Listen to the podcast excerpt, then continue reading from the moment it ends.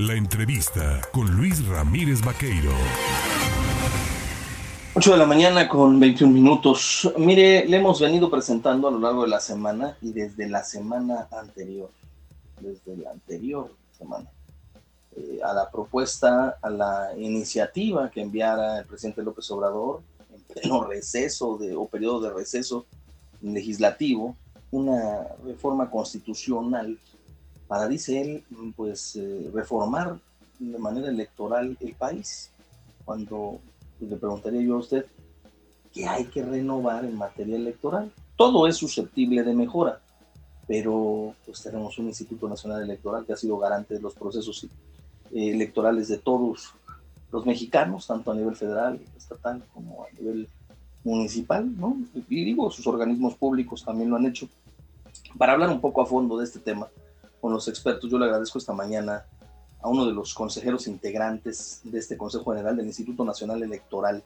Es el veracruzano José Roberto Ruiz Saldaña, a quien tengo en la línea telefónica. José Roberto, ¿cómo estás? Buenos días. Saludarte, estar con tu audiencia nuevamente.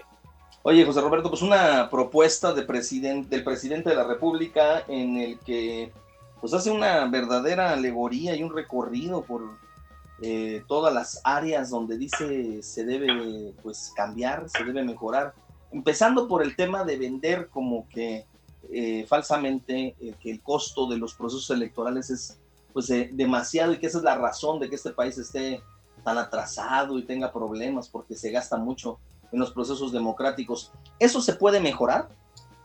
Bueno, se puede disminuir el costo del sistema electoral ciertamente, incluso del sistema político en general, pero tendría que haber una reforma muy cuidadosa para no traducir esos cambios en regresión, en regresarnos décadas respecto a la calidad de la elección, a la garantía de la imparcialidad, a la posibilidad de contar con una institución sólida y sobre todo, sobre todo Luis, de contar con o mantener instituciones eh, profesionalizadas. Todo eso, lamentablemente, en la iniciativa del presidente de la República se pierde y podríamos ir entrando en materias y gustas para que pueda distinguir la audiencia a qué nos referimos. A ver, eh, el INE eh, y su elección de consejeros es un asunto que podamos dejar a la voluntad de la ciudadanía, no siendo expertos, no siendo conocedores, o sea, simplemente porque personaje fulano quiere ser miembro del Consejo General del INE, lo vamos a votar cuando esto se supone que es un asunto de preparación, de formación, de carrera eh, profesional? Definitivamente no es el camino y es una de las partes más preocupantes de la iniciativa. La fuente de legitimidad de autoridades como las y los consejeros o las y los magistrados de la sala superior proviene de cada una de las decisiones que toman, que deben de ser fundadas, motivadas, realmente explicadas, que convenzan, y no del voto popular. La fuente de legitimación de las y los gobernantes, pues es el voto popular, pero de los cargos técnicos, que hay muchos, por cierto, en el Estado mexicano, pues no puede ser el voto popular. Imagínate si en esta lógica también entonces las y los ministros fueran designados por voto popular y absolutamente eh, todos los cargos en el país. A ver, yo no sé si tuvimos un déjà vu o yo me perdí, pero ¿no se supone que el INE se conformó, se constituyó, se creó, se ciudadanizó este modelo de proceso electoral, de, de desarrollar las elecciones para quitarle aquella, pues, eh, eh, ese eje rector que incidía, ¿no? Que venía desde el Ejecutivo y que él mismo era juez y parte en la, elaboración de las elecciones, ¿no? Él, convocaba, él calificaba y él decía quién era el bueno. Eso se quitó, ¿no? Entonces, ¿por qué regresar a lo mismo? Pues eh, es la gran incógnita de estos tiempos, Luis, que la izquierda que luchó por tantos años por un modelo electoral que hoy es el que tenemos en gran parte, y que ha permitido las alternancias ya en nuestro país, quiera regresar a por lo menos 30 años atrás. Y esto que mencionas es muy cierto. No solo en la parte directiva estaba el gobierno incrustado antes, sino que en toda la estructura en los estados eh, del país, en la entonces autoridad electoral. Hoy prácticamente quiere regresar a lo mismo en la parte de los estados porque quieren que el INE sea una institución con órganos auxiliares en los estados y temporales, con personal temporal. Y eso sería absolutamente un retroceso porque hoy el INE cuenta con servicio profesional electoral, es decir, un servicio civil de carrera, en el cual con base a los méritos se ingresa, con base al esfuerzo se asciende y hay una evaluación constante y no le deben las y los servidores públicos del INE en los estados el puesto a ningún gobierno y con un esquema de trabajos temporales pues es obvio que las prioridades de las personas que llegaran a trabajar al nuevo instituto electoral que se pretende sería pues de mantener su trabajo cueste lo que cueste sin eh, esa garantía que hoy tienen de mm, pues estabilidad laboral. Desaparecer tribunales o magistrados eh, electorales eh, y desaparecer los organismos públicos locales electorales también a manera, pues ya lo mencionabas, estatal, es un evidente retroceso. Hay quien se debe dedicar a la, pues, distritación, al manejo, a la capacitación desde el punto de vista y desde la óptica local, ¿no? Sí, totalmente. Incluso es una pretensión eh, poco cuidada porque hay miles de personas que trabajan en los tribunales electorales locales y en los organismos públicos locales en todo el país y solamente se dice en un artículo transitorio, Luis, que se respetarán los derechos laborales de las personas trabajadoras a estas entidades pero no puede haber una reforma que simplemente se señale así.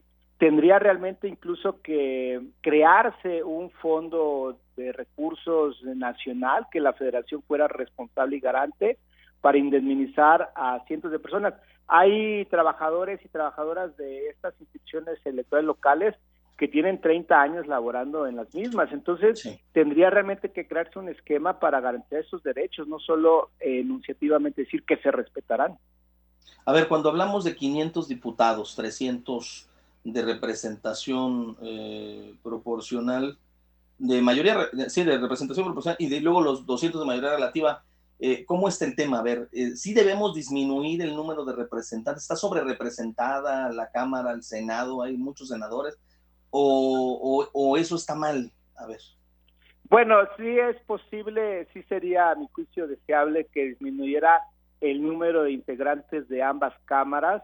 Sin embargo, lo que se debe cuidar es que las minorías no vayan a desaparecer con esas modificaciones. Yo no eh, creo en este esquema que propone la iniciativa del presidente porque hace 32 listas prácticamente de plurinominal, es decir, una por cada entidad federativa, y eso acabaría afectando a la postre precisamente a las minorías. Yo diría, Luis, sobre el tema de disminuir regidurías y diputaciones locales, que en todo caso ese es el único gran punto positivo de esta iniciativa de reforma, porque sí hay que poner un orden en ese tema, hay entidades federativas que llegan a tener 25 regidores en algunos municipios. Eh, Veracruz tiene 50 diputaciones locales, me parece un exceso, debería de ser el mismo número de diputados eh, locales que eh, los federales, es decir, 20. Acaso unos pocos más plurinominales en Veracruz, cerrándolos en 30, pero no 50. Pero fuera de eso, sí hay mucha regresión en esta iniciativa, lamentablemente, Luis costo del y mantenimiento del sistema democrático, tanto partidos políticos como de las instituciones. Ya decías, sí se puede acotar, se puede bajar a lo mejor el costo de la democracia, pero la operatividad misma de los partidos políticos se convierte en una desventaja si les reduces las prerrogativas contra el que lleva mano, ¿no? Contra el que es mayoritario, ¿no? Hay absolutamente también preocupaciones en ese sentido, Luis, porque la iniciativa pretende eliminar el financiamiento ordinario, es decir, el que utilizan los partidos nacionales para sostenerse operativamente durante el año, todos sus gastos ordinarios que requieren hacer, Eso preocupa porque entonces se extenderían la mano pues a otros intereses y en todo caso lo que habría que hacer es eh, introducir incentivos para que el recurso que utilizan los partidos sea más fiscalizado, más vigilado y la ciudadanía pueda incluso directamente exigir cuentas cómo y por qué gastan los partidos, pero eliminar el financiamiento público nos pondría realmente en contextos no deseables. Por último, el voto electrónico, ¿quién lo operaría? ¿Cómo se manejaría? ¿Es viable? ¿Es factible en un escenario como el que plantea el presidente de la República? Bueno, solo introduce que se podrá hacer uso de mecanismos electrónicos. Yo lo que veo es que mm, dice todo y dice nada la iniciativa constitucional. Tendría uno que estar muy atento ya al desglose en el ámbito legal, es decir, abajo de la Constitución.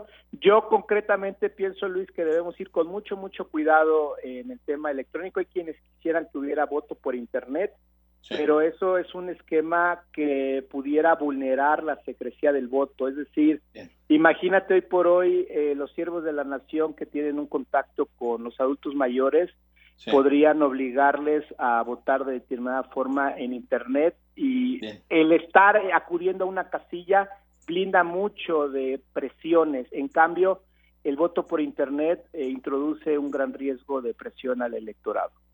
José Roberto Ruiz Aldaña, integrante consejero del Consejo General del Instituto Nacional Electoral, como siempre te agradezco el permitirnos platicar contigo sobre el tema, revisarlo a fondo. Lo iremos platicando, si nos lo permites, más adelante conforme va avanzando esto, porque creo que punto por punto hay que desglosarlo, desmenuzarlo, para que el auditorio, para que el público y los ciudadanos se enteren bien no se enteren con falsas verdades sobre esta reforma o esta propuesta que presenta el Ejecutivo. ¿Te parece?